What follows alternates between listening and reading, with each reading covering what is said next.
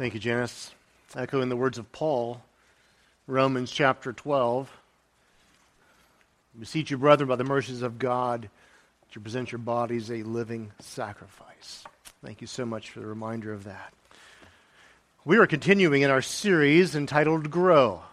So we started about two weeks ago, three weeks ago, and uh, we looked at that the, the work of God in a Christian's life is that they grow. They don't just stay the same. Something happens and they are changed. And we, we studied this that the goal is Christ likeness, the goal of growth. And Paul uses this metaphor that we can understand idea of plants growing, hence the plant on the background of the slide. Uh, the plants growing, we understand this. And he says uh, the goal is to be more like Christ, which terms Christ likeness. That is the goal of growth, to look more like Christ. So, in this series, we've looked at what the biblical writers tell us are the characteristics. So, a growing believer is this. A growing believer, we looked at, serves. A growing believer has mercy. This morning, we're going to look at another one, but before we do, let's bow and ask God's help to pray as we pray. Gracious God, we thank you for who you are, for the work that you do in our hearts. And Father, you have brought us here today at an appointed time to hear your word. And so, Father, I pray that I do not get in the way, that my words fall away, that do not conform, conform to what you have. But, oh, great God, would your word do a mighty thing in our hearts? And would you, by the power of the Holy Spirit, just open our hearts of understanding so we can see what, you're, what you have for us today? And may you be glorified through it all. For it's in Christ's name I pray. Amen. I'm going to put a word on the screen, and you may or may not like it. Or you may say, yes, that's good, but you may say, ooh, that's kind of hard. You ready? Okay. Drum roll, please. Yeah, no, no, no. Holy. What do you think about when you see the word holy? Uh, maybe you think of someone like this uh, someone who is, uh, you know, in the robes and he's got a halo around him, and maybe he's a saint, you know, at some point. Maybe you have a, a religious symbol in mind. Well, holy, Holy Spirit, dove, that kind of thing. What do you think of when you think of the word holy? See, sometimes we have a negative connotation to holy. Maybe it's not the symbol, maybe it's not the person, but maybe we have an aversion to the word. Maybe we have, we have met someone who claimed to be holy, but they weren't, who instead were pious acting, but wow, their life to people was anything but holy. Maybe we were put off by the word because it's, it's only reserved for the super Christian type people, right? Only they, after many years and, and many laborious uh, calluses on the knee, they become holy, right? And that's so, that seems like an awful lot of work to us. Or maybe we think it's old fashioned. That's old. That's you know that's the old days. Holiness was for another generation, another era. Or maybe holy sounds like legalism. Well, don't make me to be holy because that's just you know, don't ask me to do anything like that. Holiness isn't really culturally relevant, is it? Or maybe you think this I don't have to be holy because Jesus died for me, and so he over, God overlooks my sin because of Jesus, and so I'm good. I do what I want, and, and I gotta I gotta I got to get out of jail card free.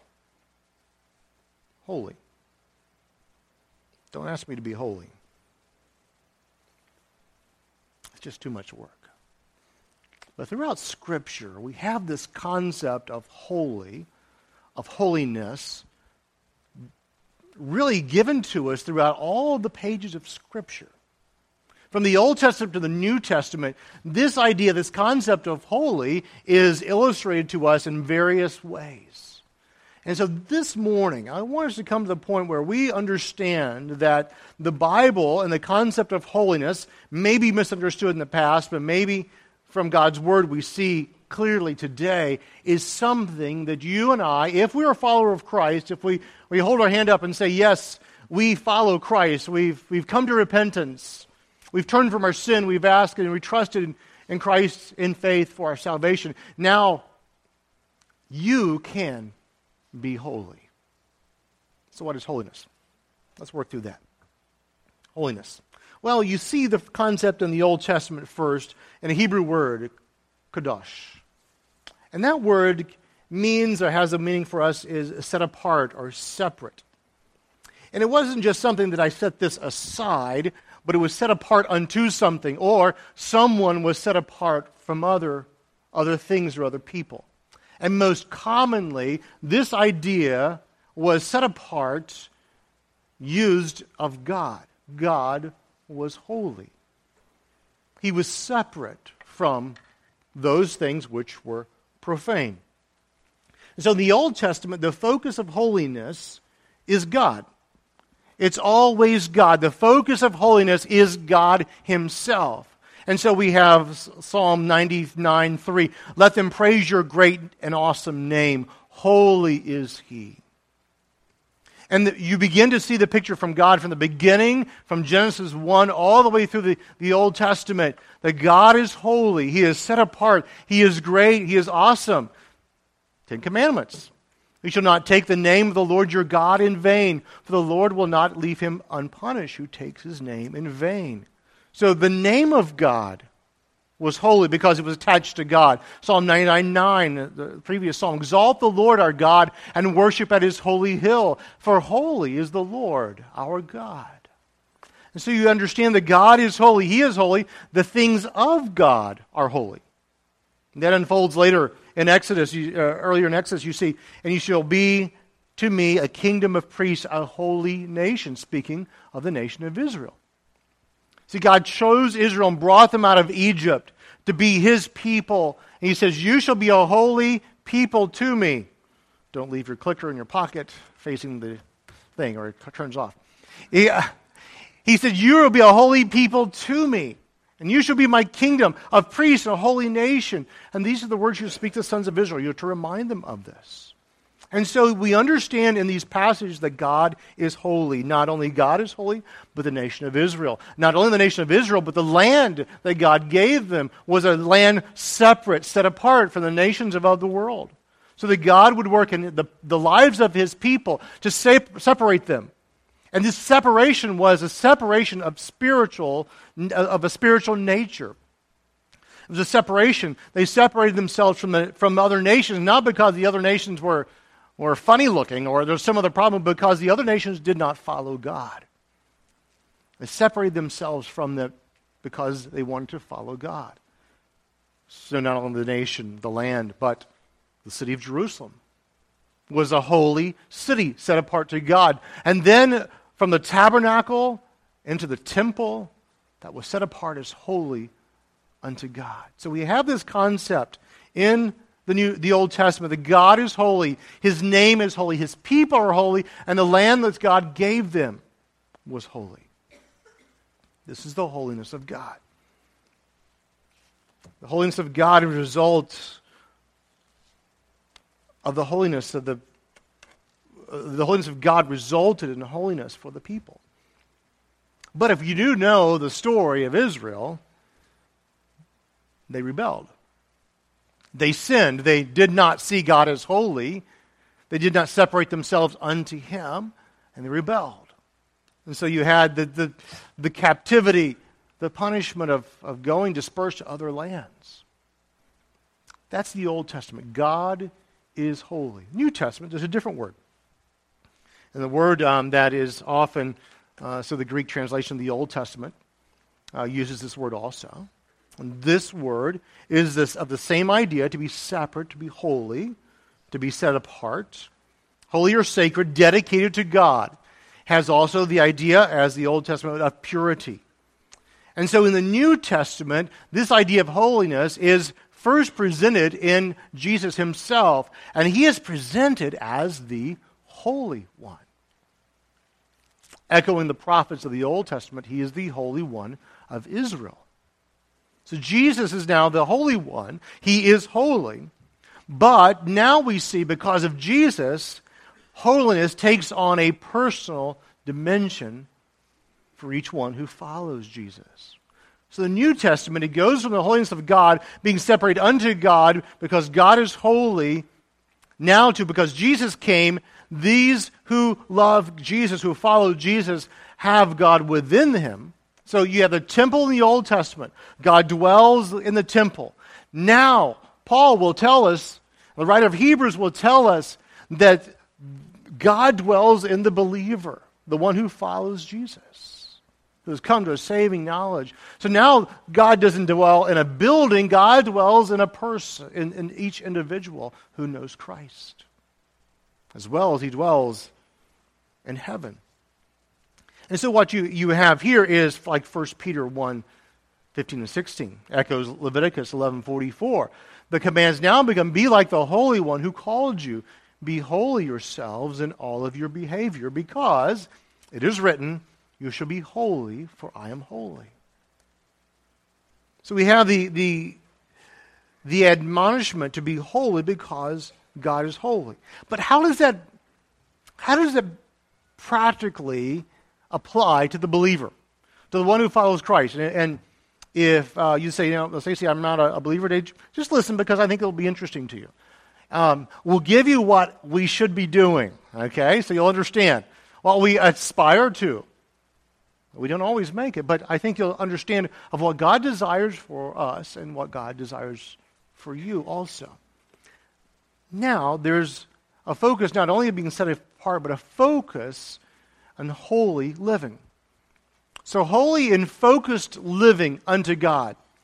There is a moral component. We'll get to that next, but there is a focus now in the New Testament of living life for Jesus, living unto. Now, when you were a Jew in the Old Testament, that was pretty clear. Everything revolved around the temple, around feast days.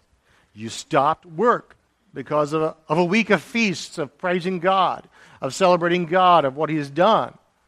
So all of culture was wrapped up there, of the Jewish. Now, we're not in a Jewish culture. We're not in a culture, in a lot of ways, that has any understanding or any desire to follow anything Christian.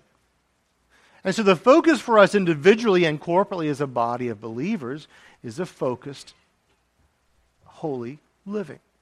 How does that work? Well, understanding of, uh, uh, first of all, that we are God's. We have been set apart unto God. We've been set apart unto God. Uh, it's uh, Galatians 2.20. I have been crucified with Christ. It's no longer I who live, but Christ lives in me. It is because of the sacrifice of Jesus that we now have Christ in us. And so our life set apart in Jesus is made possible only by Jesus' sacrifice. So you think, okay, I have a focused holy life. I can work really hard and I can be I can be God's child because I work hard and because I'm holy. And scripture says no. No, that's not how you don't work holy. You don't work hard to be holy so that you are holy. And God will accept you. That's that's not it. You are God's because of Jesus' sacrifice on the cross and you become holy because of His work, and you grow in that. And so it overflows in all of our lives of, of a holy life focused on living holy for God. Colossians, Paul, the Apostle Paul writes, You have died, and your life is hidden with Christ in God. And so a focused life and holy living is a life that is being at one mind with Christ with knowing what Christ has, has done for you and how to live that out, his desires. And so it becomes a very important thing to us, as Paul says here to the, to the Galatians. I have been crucified with Christ. It is no longer I who live, but Christ lives in me. And the life which I now live in the flesh, okay, I'm, I'm, I'm flesh and bone, I'm here in the body. I, I live by faith in the Son of God. I live that life out because of God, because of my faith in Son of God, who loved me and gave himself for me. It's all because of Christ. The, the beginning point is all because of Christ. We cannot have a holy, focused life. We cannot have a, a pure, moral life without Jesus Christ. The starting point of holiness is faith in Christ. And so Paul gives that to us. And we've become to underst- we come to understand through Scripture that all of our life is to be lived out for Christ. He is to live out, as, as the writer once said, his life through me, through you. It's not some super magical, mystical thing. Is that I think the mind of Christ. What would Christ have me do? How would Christ have me react in this situation when people laugh at me, make fun of me, or people injure me, or people wrong me? How would Christ respond? I'm living out the life of Christ. And that's one focused, holy living. Holy living focused on Christ. But the second one is holy in moral living. That is that understanding of a life set apart unto purity. The life set apart unto purity. And as Paul talks about it, it's a putting on and a putting off. And we'll get to that in a second. Let's go first to uh, 2 Corinthians 7 1. Would you turn there for me? 2 Corinthians 7 1. And have your finger on the previous six or seven verses because we're going to look there also. In 2 Corinthians chapter 7, he gives us this verse. He said, Therefore, having these promises, and we'll look at what those promises are in a second. Beloved, let us cleanse ourselves from all defilement of flesh and spirit, perfecting holiness in the fear of God or the reverence of God. Therefore means we have to go back up previous to that point, the prior verses, and figure out what the therefore is. And so if you go back up, let me turn there myself to 2 Corinthians, you start to look at verse 14. And 14 starts with this. He says, and for do not be bound together with unbelievers. And we're going to set the context of this is, is those in, in marriage, those in partnerships, do not be bound together, especially in marriage, with unbelievers. Okay, so this is it. But, but why? Just because, you know, you don't want to be nice to them? Well, why is that? Well, he begins to make these, this contrast about this. And he uses these words. He says here, and I'll read through the, through the verse there. For what partnership have righteousness with lawlessness? A partnership. Or what fellowship, the word koinonia, the idea of uh, participation together, want participation or partnership have righteousness with lawlessness, uh, uh, uh, with lawlessness, lawlessness, or fellowship with light with darkness. I'll get there. So here, righteousness, lawlessness, lawlessness, light with darkness, as I list my, my way through. Uh, or what harmony has Christ with Belial, which false God? Okay, so light, dark, righteous, lawlessness, Christ, Belial. Or what has a believer in common with an unbeliever? Things are, are different. What agreement as a temple of God with idols. Continue the contrast. Okay? Now, interesting, the word harmony is the word we get uh, symphony. What does a symphony have to do? Well, you have to fo- play together. You follow someone, and they play together. You have the conductor. And they should be watching, or else they'll get upset. and that's not a good thing for you don't want the conduct the maestro to get upset. And so you have this, this juxtaposition between two things light and dark, righteousness, lawlessness, Christ, a false God, a believer, an unbeliever. But look what he continues to say. For God has said, uh, no, for, for we are the temple of the living God, verse 15, 16 rather. Just as God has said, I will dwell in them and walk among them. I will be their God, and they shall be my people. Therefore, come out from the midst and separate. This is quoting the Old Testament, says the Lord, and do not touch what is unclean. And I will be a, a welcome you, and I will be a father to you. You shall be my sons and daughters to me, says the Lord Almighty. And the 17 and 18 are the promises of God.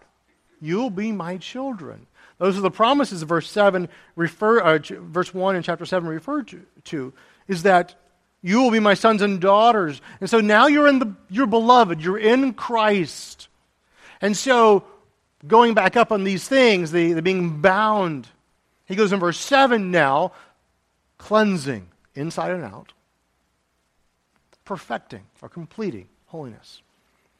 And if you really want to dig down to it, um, the word idea of perfecting is a simultaneous participle. Ha, how's that? Uh, that means perfecting. You're doing it at the same time. Okay, you see, didn't have to give the word participle uh, except for you English people. Okay, so it's doing it at the same time. We can be cleansing our life of, of the things that defile us, and we also can be perfecting holiness, and we should be at the same time. And this is the work of God. He says, Therefore, beloved, because of the promises, because that you are now beloved in Christ, because you're now his child, so be doing these things, cleansing, perfecting. Paul also, I love this because it's something easy. We, we, we understand this idea, the putting on and putting off. Okay? I put off my jacket okay, and I put on my jacket. And he talks about putting on the things of Christ and putting off the things of Satan, of the world. The lying, the hatred, and so he goes through a lot of different things. This idea of holiness is for us who are followers of Christ. But you say, well, Stacy, I, I, understand, but, but why be holy? Why even focus on this? Because, you know, it's, it's not really like a popular thing to do. Well, I'd say very simply, number one, why be holy? It's the reason Christ died for you. It's the reason. You're probably still in uh, uh, 2 Corinthians. Go back to chapter 5. 2 Corinthians 5. Okay? 14 and 15. For the love of Christ controls or propels, impels us, having concluded this that one died for all, that one was Christ, therefore all died. And he died for all. Jesus died for us so, so that they who live might no longer live for themselves, but for him who died and rose again on their behalf. Understand what Paul's saying. If you are Christ's, he died for you. So no longer live for yourself.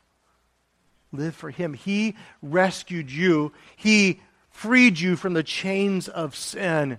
And so now, live for him. That's the very purpose. He rescued you. He died for you so that you might live unto him or for him. And that's the number one reason that we understand that we must be holy is because Christ has died for us. If you're a follower of Christ, He's died for you. He's made a way for you to be with the Father. And He expects holiness. But secondly, secondly, it's the best way for people to see Jesus in you. We talk about this often. That as we're in our community, we're in our, our world, we want people to see Jesus, not necessarily us. We want to see Jesus working through us in a heart of compassion, of love, of mercy, of forgiveness, of grace.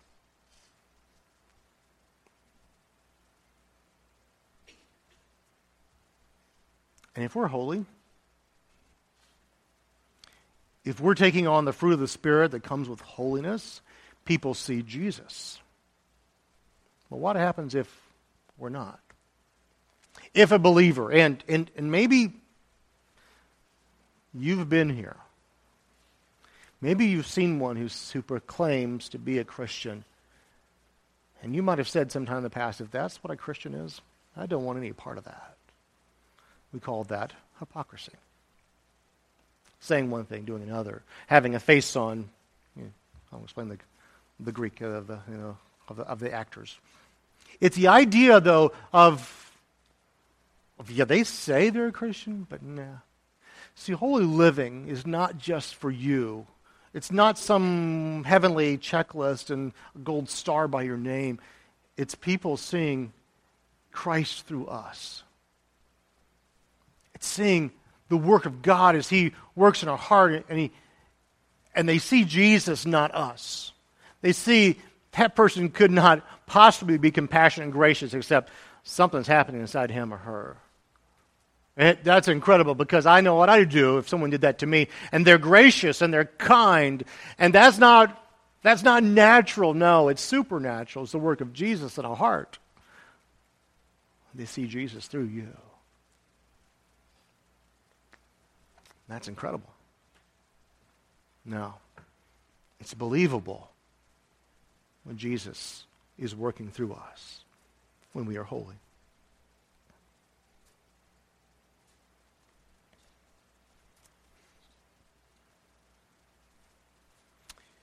Paul often writes, the Apostle Paul, it's interesting that he'll write in his introduction a salutation to his letters, different churches. He'll often write to the saints that are in. Okay? And you read the letter, and you're like, those people aren't saints because of what he's having to talk to them about. Like, really? Really, Paul? And he's speaking of what they are in Christ, of living up to that. And if you're a follower of Christ, if you're a Christian, you are a saint, a holy one of God. A holy one of God. God is your Savior. And you're separated unto God. And, and now's the challenge living up to the name, living up to who you are. And I won't ask you to raise your hand, but that's not easy, is it? No. We all struggle with living up to who we are.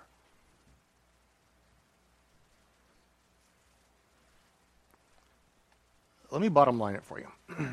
because of all the confusion sometimes about this,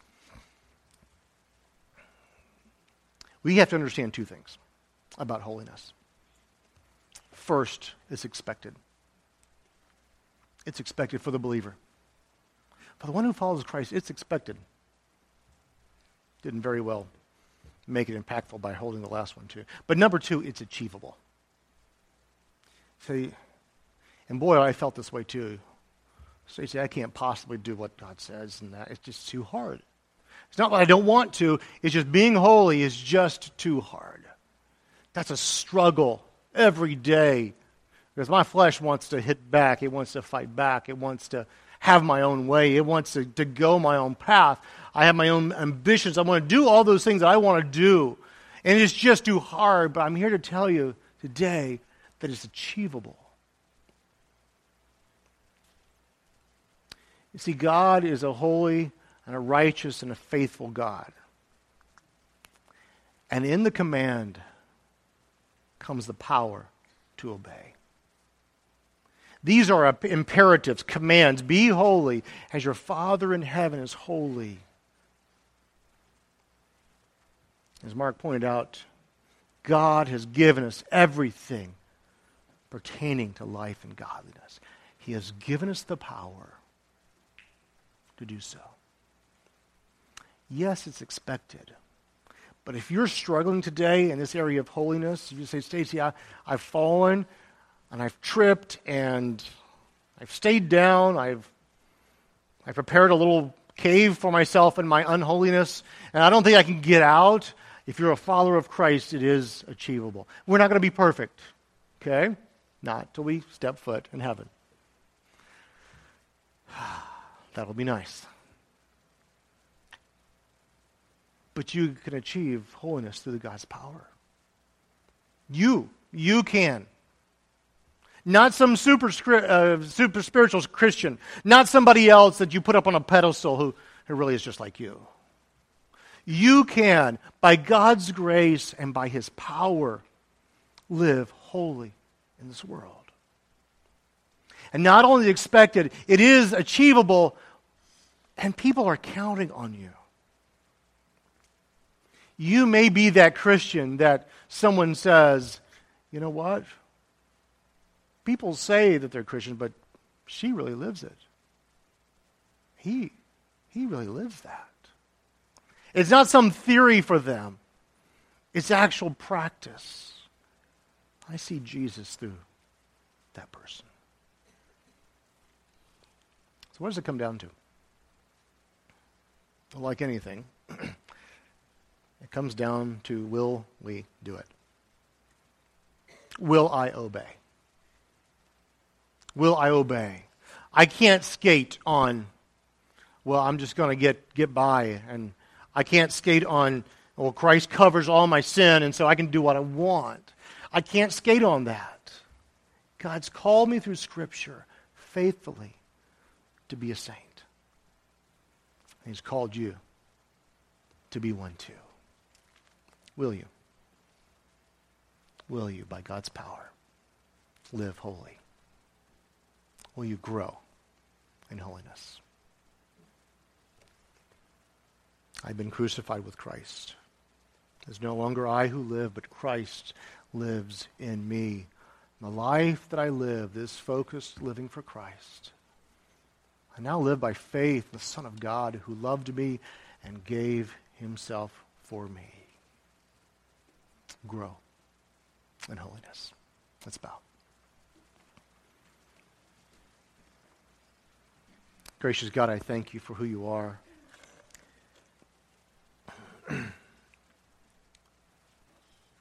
There's not a one of us, if we'll be honest, who does not struggle in this area. The tensions of the world are there. The tensions of life, the busyness of life is there. And so we have a hard time. And so, God, I pray that for that one who is discouraged, who thinks that holiness is not achievable or attainable, or they can't get to first base on that. Would you, by your grace and with your faithful love, show them that they can be obedient? It's a step of faith, it's walking daily. For the one who's, who's just content to live in rebellion, would you do a work in that heart? It may be painful, but do a work in the heart that brings them to confront who you are. To see if indeed you are their Savior, but to see indeed that they have you in the rightful spot. Oh God, I wonder what we as a body of believers, what a community in Greenville could do if we lived in holiness we live in such a way that would be not a reproach to you, but we would be overflowing with love and compassion. Doing, not right, doing right not because someone expects us to or we don't want to be seen doing wrong, but because it, it's your nature. We desire to be like you. So God, work in our hearts. May, us, may we grow and be holy.